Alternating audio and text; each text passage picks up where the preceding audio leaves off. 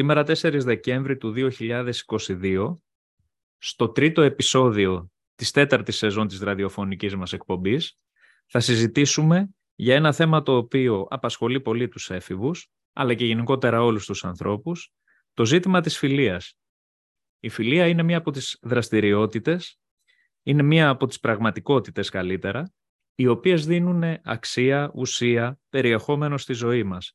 Ειδικά για τους έφηβους, η φιλία αποκτά μια ιδιαίτερη ουσία και παράλληλα είναι μια ιδιαίτερη ανάγκη η οποία εμφανίζεται και εντείνεται σε αυτή την ηλικία και προσφέρει και απαιτεί πολύ προσπάθεια από τη μεριά τους, απαιτεί πολύ χρόνο, πολύ κόπο, αλλά παράλληλα προσφέρει και ένα βάθος συναισθημάτων το οποίο ενδεχομένως δεν μπορούν να προσφέρουν άλλες μορφές σχέσεων που έχουν σε αυτή την ηλικία. Στο σημερινό μας επεισόδιο λοιπόν θα συζητήσουμε με τα μέλη της συντακτικής μας ομάδας με κάποιες πλευρές που αφορούν τη φιλία κατά τη διάρκεια της εφηβείας. Και θα ήθελα να ξεκινήσω θέτοντας το εξής ερώτημα. Να μας πούνε τα παιδιά ε, με ποια κριτήρια επιλέγει ένας έφηβος τους φίλους του. Φυσικά θα πει κάποιος ότι αυτά τα κριτήρια είναι κατά κάποιον τρόπο κοινά στους περισσότερους ανθρώπους. Νομίζω όμως ότι ανεξαρτήτως ηλικίας. Νομίζω όμως ότι έχει μια αξία να ακούσουμε σε αυτή την ηλικία συγκεκριμένα αν υπάρχουν κάποια ιδιαίτερα κριτήρια. Και θα ξεκινήσω δίνοντας το λόγο στον Λουκά τον Αθανασιάδη που είναι την πρώτη του συμμετοχή στην εκπομπή μας. Λουκά, καλώς ήρθες. Ευχαριστώ πολύ. Σ' ακούμε. Ε, ε, κατά τη γνώμη μου, τα κριτήρια με τα οποία κάποιος έφηβος επιλέγει ε, τους φίλους του ε, είναι υποκειμενικά και διαφέρουν έναν άνθρωπο. Έτσι, μερικά ε, από αυτά μπορεί να είναι ένας άνθρωπος ε, υποστηρικτικός, να έχει ε, παρόμοια ενδιαφέροντα με εμάς, ίδιες προτιμήσεις όσον αφορά την ψυχαγωγία, την διασκέδαση. Άρα υποστήριξη, κοινά ενδιαφέροντα και προτιμήσεις η Ειρήνη, η Ειρήνη Αθανασιάδη, αδελφή του Λουκά. Ε, δεν ξέρω, Ειρήνη, αν συμφωνείς, αν θες να προσθέσεις κάτι παραπάνω. Ε, συμφωνώ με όλα αυτά. Ε, επίσης, θα ήθελα να προσθέσω ότι ε, οι έφηβοι ψάχνουν έναν φίλο με τον οποίο να έχουν έναν κοινό κώδικα επικοινωνίας, να μπορούν να καταλαβαίνουν ένας τον άλλον και να νιώθουν και να συμπαραστέκονται ε, σε ό,τι προβλήματα υπάρχουν. Αυτό. Κώδικας επικοινωνίας λοιπόν, συμπαράσταση. Η Στυλιάνα Τριανταφυλλίδη θέλει να προσθέσει κάτι. Ε, συμφωνώ με τα παιδιά. Νομίζω ότι τα έχουν καλύψει όλα. Επίσης όμως είναι και το χιούμορ, να καταλαβαίνει ο ένας το χιούμορ του άλλου. Να, σίγουρα να έχουν κοινά ενδιαφέροντα, αλλά είναι, να είναι παράλληλα και διαφορετικοί. Ε, ναι, όχι, δεν έχω κάτι άλλο. Άρα δεν είναι καλό να ταυτιζόμαστε για τελείως με το φίλο μας. Θέλουμε να έχουμε και κάποιες ε, διαφορές. Ε, ναι, για να μπορούμε να εξελιχθούμε Άρα λοιπόν είναι και αυτό ένα κριτήριο επιλογής, να μπορούμε να εξελίξουμε την προσωπικότητά μας δίπλα στους φίλους μας. Ε, Γεωργία και Ρόζα Γεωργά, παρεούλα εκείνες. Εγώ πιστεύω ότι επιλέγουν και τους φίλους τους κιόλας με το, ας πούμε, αν περνάνε ωραία και όχι ξέρω εγώ, αν μπορούν να πηγαίνουν όλη την ώρα βόλτες, να μιλάνε όλη την ώρα. Γιατί ξέρω παιδιά που κάνουν αυτό το πράγμα. Δηλαδή, Ρόζα, εννοείς ότι υπάρχουν και κάποιοι ρηχοί, ας το πούμε, κάποια ρηχά κριτήρια επιλογής φίλων; Υπάρχουν κάποια παιδιά που θέλουν να, είναι, να έχουν όλη την ώρα την προσοχή και θέλουν να είναι όλη την ώρα με τους φίλους τους, αλλά πιστεύω ότι κάποιοι επιλέγουν τους φίλους τους και με το αν περνάνε ωραία μόνο. Ναι. Αυτό, ναι, αυτό σημαίνει ότι το κριτήριο σε αυτή την περίπτωση είναι κάπως πιο ρηχό. Είναι απλώς για να καλύψουμε ένα κομμάτι της μοναξιάς μας και όχι για να επικοινωνήσουμε ουσιαστικά. Αυτό νομίζω θέλεις να πεις. Ναι. Ναι, αυτό είναι βέβαια χαρακτηριστικό πολλών ηλικιών. Ε, Γεωργία, θέλεις να προσθέσεις κάτι; Ε, δεν νομίζω να έχουν ξεχάσει κάτι τα παιδιά. Συμφωνώ με όλα αυτά που είπανε. Να ρωτήσω εγώ κάτι. Ε, αυτά όλα τα κριτήρια που είπατε φυσικά περιμέναμε να τα ακούσουμε. Θέλω ωστόσο να θέσω και ένα ερώτημα σε σχέση με αυτό το οποίο ίσως ε, δεν το θέσατε επειδή δεν το έχετε σκεφτεί. Στην επιλογή φίλων παίζει ρόλο η δημοφιλία του ατόμου. Γιατί γενικότερα στην εφηβεία τα παιδιά έχουν και την τάση και ειδικά τώρα με, το, με τα social media, το facebook, το instagram και τα λοιπά που γενικά προωθούμε εντός ή εκτός εισαγωγικών τον εαυτό μας, ε, έχουμε την τάση να τίνουμε προς τη δημοφιλία. Η δημοφιλία παίζει ρόλο στον τρόπο με τον οποίο επιλέγει ένας έφηβος φίλους. Ε, δεν ξέρω να ξεκινήσω ανάποδα τώρα, η Γεωργία ή η Ρόζα, όποια θέλει από τις δύο. Πιστεύω πως και αυτό παίζει σημαντικό ρόλο, γιατί δεν νομίζω πως ένα παιδί το οποίο δεν χρησιμοποιεί Instagram και τόσο θα πάει με ένα άλλο παιδί το οποίο είναι ουσιαστικά εθισμένο στο Instagram και γενικότερα στα social media. Άρα ουσιαστικά το lifestyle των social media αυτό λες, ε, δημιουργεί κοινά ενδιαφέροντα και φιλίες. Ναι, αν και δεν νομίζω ότι μέσω ε, του ποιος χρησιμοποιεί τα social media και όλα αυτά ότι θα είναι σίγουρα φίλος ο οποίος είναι κατάλληλος για σένα. Λέγοντας ότι μπορεί να κάνει άλλα πράγματα από αυτά που νομίζεις και διάφορα τέτοια πράγματα. Ναι. Αυτή είναι βέβαια μια άλλη ε, συζήτηση. Ειρήνη, για πες μας και εσύ τη γνώμη σου. Ε, οι έφηβοι, επειδή είναι άνθρωποι και έχουν ανάγκη να βρίσκονται και να εντάσσονται σε μια παρέα, σε μια ομάδα, προσπαθούν να γίνουν αποδεχτοί με κάθε τρόπο, ε, προκειμένου να έχουν φίλους. Και έτσι ε, πολλές φορές καταφεύγουν σε αυτή τη λύση, δηλαδή σε κάποιο άτομο που ε, είναι έτσι πιο γνωστό και πιο ε, δημοφιλές ανάμεσα ε, στους υπόλοιπους. Είναι μια τάση να αποκτά και εκείνο δημοφιλία, δηλαδή μέσω της δημοφιλίας ενός ε, φίλου του, κατά κάποιον τρόπο. Ναι. ναι. Ε, Λουκά, εσύ τι λες; Εγώ πιστεύω πως είναι ανάλογα την προσωπικότητα κάθε παιδιού, κάθε εφήβου, ε, καθώς ε, υπάρχουν έφηβοι οι οποίοι είναι πιο κλειστοί και δεν επιθυμούν πολύ τη δημοσιότητα και γι' αυτό καταφεύγουν σε παιδιά που ήπιον τόνων, ενώ άλλοι ε, επιθυμούν ε, άτομα που είναι πιο δημοφιλείς στο, στο κοινωνικό ε, σύνολο του σχολείου και ωστόσο αρκετές φορές αυτά τα άτομα δεν έχουν τις απαραίτητες προϋποθέσεις να ενταχθούν στην παρέα των δημοφιλών εφήβων και γι' αυτό καταφεύγουν σε ενέργειες ε, κατά τις οποίες ε, παραμορφώνουν τη, την προσωπικότητά τους, το χαρακτήρα τους, δημιουργώντας έτσι έναν ψεύτικο χαρακτήρα και ε, πρότυπα ε, με σκοπό να προσαρμοστούν στις προτιμήσεις των υπολείπων. Μάλιστα, άρα έχει να κάνει και με το αν είναι ισοστρεφής, αν είναι εξωστρεφής κάποιος, το πώς δηλαδή αντιμετωπίζει αυτό το κομμάτι. Ωραία. Ακριβώς. ναι. Ωραία. Ε, ενδιαφέρουσες οι πρώτες ε, απαντήσεις. Εγώ θα ήθελα να περάσουμε ε, σε ένα άλλο κομμάτι. Οι, τα νέα παιδιά συνήθως έχουν την τάση να έχουν πολύ μεγάλες ε, παρέες. Ωστόσο συνηθίζουμε να λέμε ότι άλλο πράγμα είναι η παρέα και άλλο πράγμα είναι ο φίλος. Ε, πόσο εύκολο είναι για έναν έφηβο να διαχωρίσει αυτά τα δύο πράγματα, να πει δηλαδή αυτοί οι άνθρωποι είναι φίλοι μου, αυτή είναι απλώς παρέα μου και με ποιον τρόπο το καταφέρνει αυτό, πώς, ποιο κριτήριο χρησιμοποιεί για να φτάσει σε ένα τέτοιο διαχωρισμό. Και δεν ξέρω, ίσως εδώ μπορούμε να σκεφτούμε και να απαντήσουμε στο κατά πόσον είναι και εφικτό να έχει κάποιος πολλούς φίλους. Θα ξεκινήσω με το Λουκά και βλέπουμε. Ε, εγώ πιστεύω ότι μέσα από τις εμπειρίες ε, και από το πόσο συχνά ε, συναναστρέφεται κάποιος με την παρέα του, ε, μπορεί αναλόγως να καταλάβει ε, τα χαρακτηριστικά, τα κακά και τα καλά χαρακτηριστικά ε, των μελών της παρέας και έτσι ε, μπορεί ε, να καταλάβει κιόλας ποιος ε, θα ήταν πιο πρόθυμος να τον βοηθήσει σε κάποια δύσκολη στιγμή. Ε, είτε αυτή είναι μέσα στο κοινωνικό, είτε αυτή τέλος πάντων πηγάζει μέσα από το οικογενειακό του περιβάλλον, είτε από το σχολικό του. Έχει να κάνει δηλαδή με την διαφορά ποιότητας, ας το πούμε, που εντοπίζεις στις πράξεις και στις διαθέσεις των μελών της παρέας.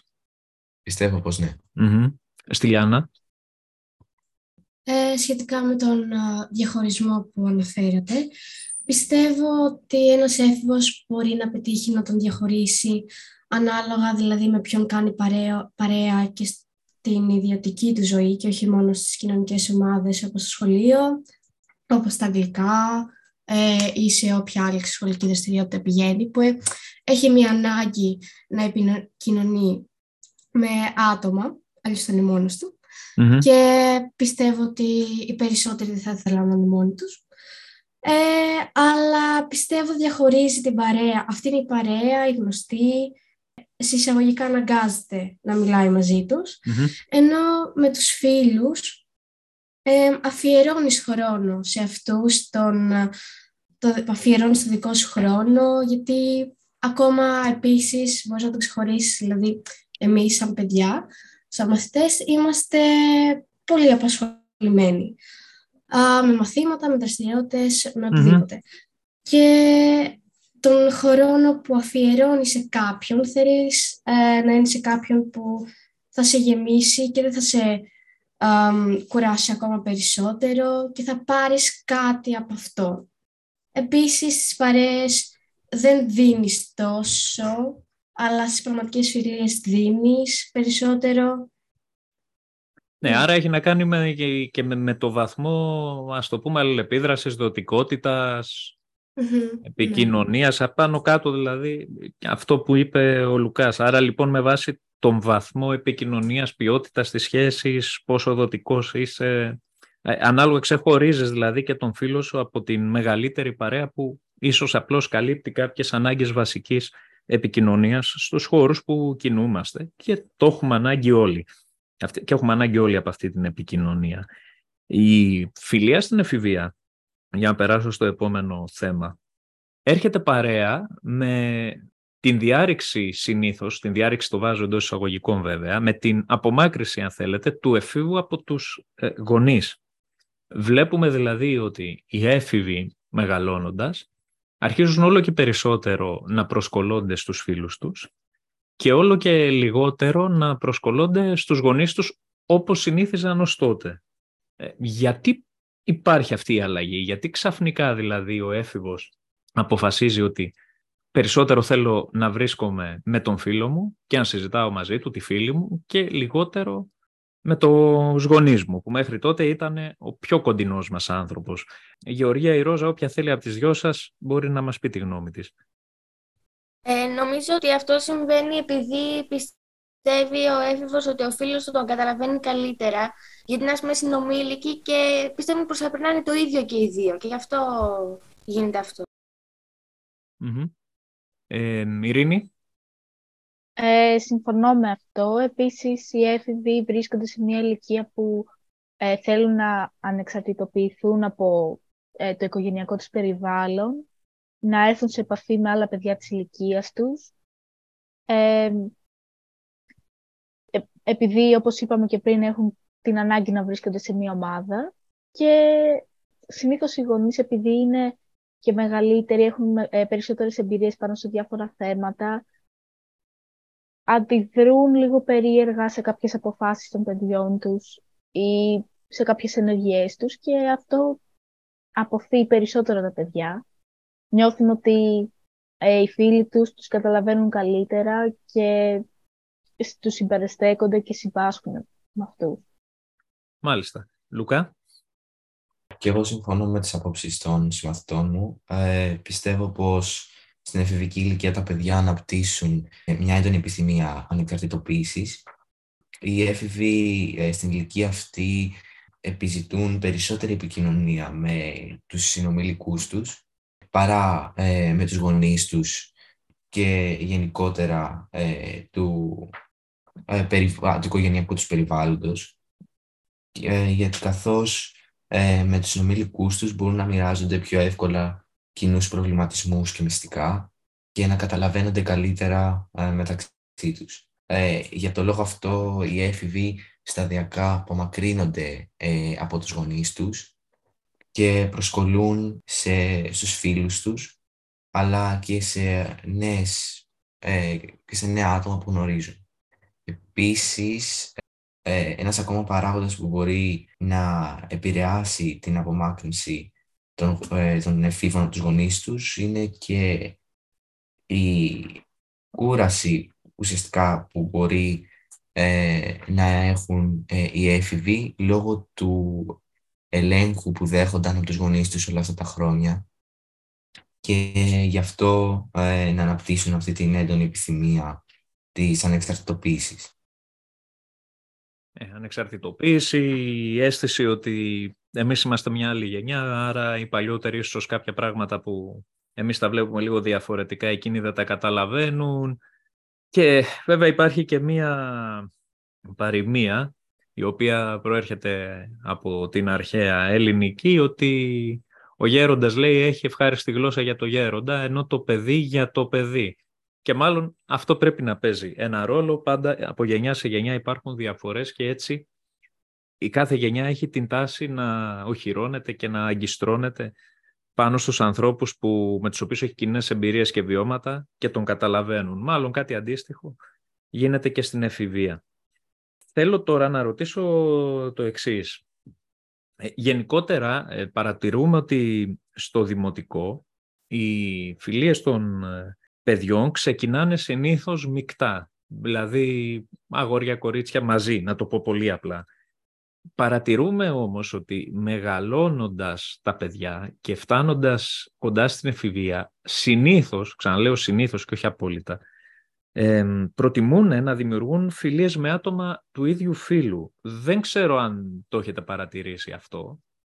Ισχύει, δεν ισχύει; Και αν ισχύει, γιατί υπάρχει η τάση; Τα κορίτσια να κάνουν περισσότερη παρέα με τα κορίτσια και τα αγόρια με τα αγόρια στην εφηβεία. Ενώ όταν είναι πιο μικρά, συνήθως έχουν περισσότερες μικτές παρέες. Ε, να ξεκινήσουμε από τα, από τα διδυμάκια μας. Γεωργία, εσύ θα μιλήσεις; Ναι, εγώ θα μιλησω Ε, πιστεύω πως ισχύει, αν και δεν παρατηρείται σε όλες τις παρέες. Υπάρχουν ακόμα μικτές παρέες, αλλά οι παρέες που αποτελούνται από τα παιδιά που είναι του ίδιου φίλου, για παράδειγμα, σε μια παρέα να είναι μόνο αγόρια ή μόνο κορίτσια. Ε, πιστεύω πως καταλαβαίνονται πιο πολύ αφού τώρα έχουν μεγαλώσει και θέλουν να συζητάνε διάφορα θέματα.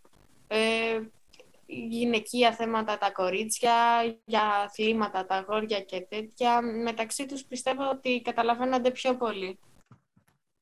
μεγαλύτερη κοινότητα ενδιαφερόντων. Στη Λιάννα; Ε, συμφωνώ. Ε, επίσης, στη μικρότερη ηλικία δεν έχουμε τόσο πολλές απαιτήσεις και ακόμα δεν καταλαβαίνουμε τόσο καλά. Ανάλογα. Επίσης, δεν ξέρουμε καν τον εαυτό μας. Ε, οπότε δεν έχουμε απαιτήσεις και τόσο ενδιαφέροντα. Είναι πιο πολύ στάνταρ αυτά που θα κάνουμε μικροί. Και επίσης ε, μας κατευθύνουν και λίγο οι καθηγητές ενώ στη μεγαλύτερη ηλικία ε, μεγαλώνουμε και ούτως ή άλλως τα θέματα που συζητάει ο καθένας ίσως δεν τα καταλαβαίνει ο άλλος και χρειαζόμαστε και μία, ο καθένας την ιδιωτικότητά του. Θεωρείς δηλαδή ότι αυτό πετυχαίνεται καλύτερα με άτομα του ίδιου φίλου, να υπάρχει μία προστασία, μία ιδιωτικότητα, μία κοινότητα; Ναι, γιατί... ναι. ναι, έτσι κι αλλιώς δεν γίνεται να συζητήσουμε τα ίδια πράγματα. Mm-hmm. Ειρήνη; Εγώ θεωρώ ότι παρόλο που σε όλη τη διάρκεια της ζωής μας συνήθως αγόρια κορίτσια έχουμε διαφορετικά ενδιαφέροντα. Ε, όταν είμαστε πιο μικροί έχουμε ε, κοινούς τρόπους ψυχαγωγίας. Για παράδειγμα, όσο πιο μικροί είμαστε έχουμε ε, κοινά παιχνίδια για να παίζουμε. Οπότε όσο πιο μικρά είναι τα άτομα μπορούν και συμβιώνουν καλύτερα. Ενώ όσο μεγαλώνουν λίγο διαφοροποιούμαστε, ανακαλύπτουμε περισσότερο το χαρακτήρα μας και καταλαβαίνουμε περισσότερο τι θέλουμε στη ζωή μας, τι απαιτήσεις έχουμε από τα άλλα άτομα. Οπότε προσχολιόμαστε περισσότερο σε άτομα του ίδιου φίλου, επειδή να, να πούμε βέβαια ότι αυτό είναι και λίγο κοινωνικού χαρακτήρα, τυπική, τυπικότητα ας πούμε, ότι δηλαδή το κάθε φίλο έχει ξεχωριστά ενδιαφέροντα, άρα κατά βάση τα βρίσκουμε μεταξύ μας. Δηλαδή τα κορίτσια με τα κορίτσια, τα αγόρια με τα αγόρια. Αυτό έχει να κάνει και με το κοινωνικό καθεστώς, ενώ με το κοινωνικό, με τις κοινωνικές νόρμες, τις κοινωνικούς κανόνες που έχουν επικρατήσει.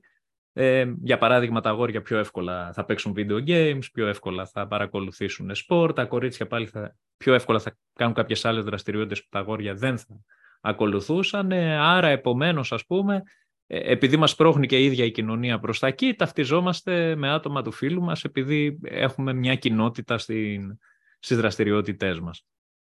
Πολύ ωραία. Θα ήθελα τώρα να σας ε, ρωτήσω το εξής. Γενικότερα οι φίλοι όπως είπατε είναι οι άνθρωποι που μας ακούνε, μας καταλαβαίνουν, μας υποστηρίζουν, μοιραζόμαστε τους προβληματισμούς μας μαζί τους και όλα τα υπόλοιπα. Ε, Παρ' όλα αυτά η φιλία πολλές φορές μπορεί να γίνει και ένας παράγοντας μεγάλης πίεσης για όλους μας. Και τι εννοώ; Ότι πολλές φορές οι φίλοι μας μπορεί να θέλουν ε, να προχωρήσουν σε κάποιες ενέργειες με τις οποίες εμείς δεν συμφωνούμε. Παρ' όλα αυτά μας ασκούν πίεση να τους συνοδεύσουμε σε αυτές τις ενέργειες. Εσείς ε, έχετε νιώσει ότι στην προσπάθεια σας να ευχαριστήσατε φίλους σας; Προχωρήσατε μαζί τους σε μια ενέργεια που υπό άλλες συνθήκες δεν θα συμφωνούσατε και δεν λέμε απαραίτητα για παραβατική ενέργεια. Μπορεί να είναι και το πιο απλό. Π.χ. είπα ψέματα στον πατέρα μου ή στη μητέρα μου ή σε κάποιο για το πού θα βρίσκομαι. Δηλαδή αυτή η πίεση από τη μεριά των... Έχετε νιώσει κάποια στιγμή ότι η πίεση από την πλευρά των φίλων σας οδηγεί σε ενέργειες που δεν θα θέλατε να, τις, ε, ε, να προχωρήσετε. Ε, Ειρήνη, για ξεκίνησε. Ε, προσωπικά, εγώ προτιμώ να κάνω κάτι το οποίο νιώθω καλά με τον εαυτό μου. Ακόμα, ακόμα και αν χρειαστεί να μην ακολουθήσω κάποιον φίλο μου σε κάτι. Ε, αλλά οι περισσότεροι έφηβοι, επειδή φοβούνται την απόρριψη, ότι δεν θα τους αποδεχθεί μετά ε, η ομάδα ή ο φίλος, ε, τείνουν να να ακολουθούν κάποιες συμπεριφορές και ενέργειες των φίλων τους, που είναι, ανα, ε, είναι, αντίθετε, είναι αντίθετες στην ηθική τους ή σε αυτό που θέλουν να κάνουν. Mm-hmm. Στη Λιάννα; Ε, ναι, πιστεύω ότι παρατηρείται και συχνά, ειδικά σε φιλίες που ο ένας νιώθει κατώτερος από τον άλλον και δεν έχει τόση μεγάλη αυτοπεποίθηση και ίσως εξαρτάται από τον φίλο του που θέλει να κάνει αυτή την ενέργεια και στον φόβο ότι θα τον χάσει και μετά θα μείνει μόνος του ε, τον ακολουθεί αλλά πιστεύω ότι εξαρτάται και από το χαρακτήρα του καθενός και ανάλογα με την πράξη. Δηλαδή πιστεύω ότι κανονικά εάν θα βλάψεις τον εαυτό σου αυτή η ενέργεια ε, και τον φίλο σου, σίγουρα θα πρέπει να κάνεις τον φίλο σου να καταλάβει γιατί δεν πρέπει να το κάνετε και δεν συμφωνείς με αυτό. Αλλά άμα είναι κάτι απλό που απλά δεν συμφωνείς, αλλά δεν θα βλάψει κανένα από τους δύο, ε, δεν θα το κάνεις. Ναι, περισσότερες Ναι, δηλαδή ότι πολλές φορές οι έφηβοι ζυγίζουν τα πράγματα και αναλόγως αποφασίζουν, αλλά γενικότερα κοινωνική πίεση, εντός εισαγωγικών το βάζουν, είναι η πίεση του φίλου, υπάρχει γενικότερα σε κάποιες καταστάσεις. Σε κάποιες περιπτώσεις είπε η Στυλιάνα, ας πούμε, ότι ένα ρόλο παίζει και το αν μέσα στη σχέση τη φιλική κάποιος από τους δύο νιώθει ότι έχει εντός εισαγωγικό περισσότερα προνόμια ή μεγαλύτερη δυνατότητα αποφάσεων και ηγεσίας, να το πούμε έτσι. Ε, στην εφηβεία, ε, γιατί χαλάνε οι φιλίες, πότε χαλάνε, τι οδηγεί μια φιλία στο να χαλάσει συνήθως; Τι μπορεί δηλαδή να οδηγήσει δύο φίλους στην εφηβεία στο να σταματήσουν ξαφνικά να κάνουν παρέα; Είναι εγωισμοί, είναι ε, υπερμεγέθυνση; Κάποιων περιστατικών που η ηλικία, απλά περιστατικά τα οποία αυτή η ηλικία επειδή έχει και την ένταση της υπερβολής τα φουσκώνει. τι, τι από αυτά, η Γεωργία, η Ρόζα, όποια από τις δύο θέλει. Ε, πιστεύω πως οι τρόποι στους οποίους οδηγούν δύο φίλους στο να χωριστούν μεταξύ τους είναι είτε επειδή κάποιος αλλάζει τα γούστα του και δεν του αρέσει πια να κάνει πράγματα, δραστηριότητες που κάνει είτε με το φίλο του είτε μόνος του και, τον, και του φίλου του δεν του αρέσει. Είτε βρήκε κάποιον άλλον φίλο και έχουν έρθει πιο κοντά ε, και σιγά σιγά απομακρύνεται από τον παλιό του φίλο. Α, δηλαδή μπαίνει κάποιο άλλο πρόσωπο ξαφνικά, το οποίο μάλλον διαπιστώνουμε ότι ναι, καλύτερα μας καλύπτει και κάπου χάνουμε επαφή με τον άλλο μας το φίλο. Λουκά. Ε, πιστεύω ότι στην ηλικία αυτή τα, οι έφηβοι και γενικότερα τα παιδιά είναι πιο αυστηρά από τους ενήλικες. Έτσι, σε μια ε, διαφωνία μεταξύ δύο φίλων θα μπορούσε άνετα ε, ένας από τους δύο να λόγω πείσματος εγωισμού να απορρίψει τον άλλον οριστικά λόγω του ότι δεν του άρεσε η συμπεριφορά του ή το ότι ή μιας ε, πράξης η οποία προκάλεσε δυσάρεστα συναισθήματα σε έναν από τους δύο φίλους. Αυτό το λέμε καμιά φορά και δεν μας πιστεύουν ότι τα παιδιά είναι πιο σκληρά στην κριτική τους απέναντι στους άλλους ανθρώπους, είναι πιο απόλυτα και αυτό πολλές φορές μπορεί όντως στην εφηβεία να οδηγήσει, δηλαδή κάτι να μας ενοχλήσει, κάτι να ενοχλήσει τον έφηβο και αυτομάτως ε, να διακόψει τις σχέσεις του με τον φίλο του χωρίς ε, να ζητήσει εξηγήσεις, ναι, χωρίς να προσπαθήσει να επανασύνδεσει. Και πολλές φορές δεν έχουν και δίκιο οι έφηβοι. Ε, δηλαδή... Όλοι οι άνθρωποι πάντως πρέπει να απολούγα. όλοι οι άνθρωποι. Ναι. Ο εγωισμός ε, στις σχέσεις είναι πραγματικότητα που τη συναντάμε σε όλες τις ηλικίες ε, και σίγουρα το, το βρίσκουμε και στην εφηβεία. Απλώς στην εφηβεία επειδή τα συναισθήματα είναι πιο έντονα, είναι και πιο δύσκολο ίσως να κατασυγάσεις τον εγωισμό σου. Ε, και μια και έχουμε καλύψει ε, ικανοποιητικά ζητήματα που αφορούν τη, τον παραδοσιακό τρόπο φιλίας, θέλω κλείνοντας την εκπομπή, αν και μπορούμε να επανέλθουμε κάποια στιγμή, είναι ωραίο θέμα, ε, ποια είναι η γνώμη σας για τις φιλίες μέσω των social media; Ζούμε στην εποχή του διαδικτύου, ζούμε στην εποχή που ειδικά μετά τον κορονοϊό η επικοινωνία με τα social media, με τις τηλεδιασκέψεις, ακόμα και η εργασία μας καθιερώθηκαν και μάλιστα έχουν γίνει κομμάτι της καθημερινότητάς μας που ακόμα και μεγάλοι άνθρωποι πια το παίζουμε στα δάχτυλα. Έχει δημιουργηθεί λοιπόν μια μεγάλη κοινότητα η οποία αλληλεπιδρά μέσα από τα social media. Όλη η γη θα έλεγε κάποιος είναι μια μεγάλη κοινότητα πια μέσα από το διαδίκτυο και τις υπηρεσίες επικοινωνίας του. Εσάς πώς σας φαίνονται οι φιλίες μέσω διαδικτύου, πώς τις βλέπετε, μπορούν να δημιουργηθούν φιλίες μέσω διαδικτύου, τις θεωρείτε ισότιμες, εφάμιλες με τις φιλίες που δημιουργούνται από κοντά, έχετε κάποια εμπειρία που όχι απαραίτητα δική σας ή από φίλους σας, αρνητική, θετική, που ενδεχομένως σας οδήγησε σε κάποια συμπεράσματα; Τι λέτε, Στυλιάνα. Ε, σίγουρα πιστεύω ότι δεν είναι το ίδιο πράγμα οι φιλίες στα social media ε, και οι διαζώσεις ε, και δεν έχουν τις ίδιες αξίες. Επίσης πιστεύω ότι είναι αρκετά πρόσωπες και παίρνεις ένα ρίσκο, είναι ε, επικίνδυνες, αλλά επίσης κάποια εμπειρία δεν έχω ακούσει, αλλά βλέπω ε, ότι μερικές από αυτές, πιστεύω ελάχιστες, ε, είναι αρκετά αποτυχημένε, αλλά πιστεύω ότι δεν είναι το ίδιο.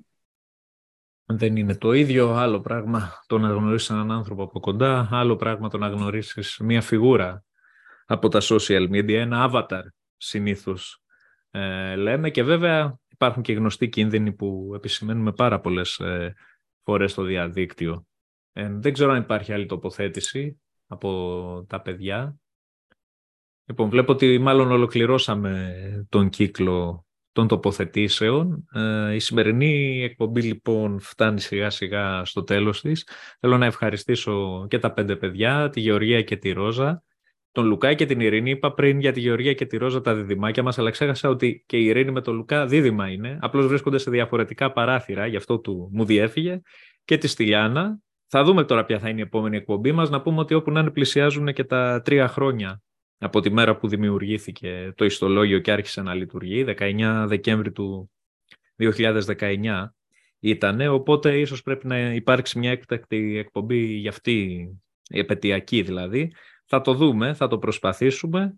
Ε, μέχρι τότε, καλά να είμαστε όλοι και θα τα ξαναπούμε.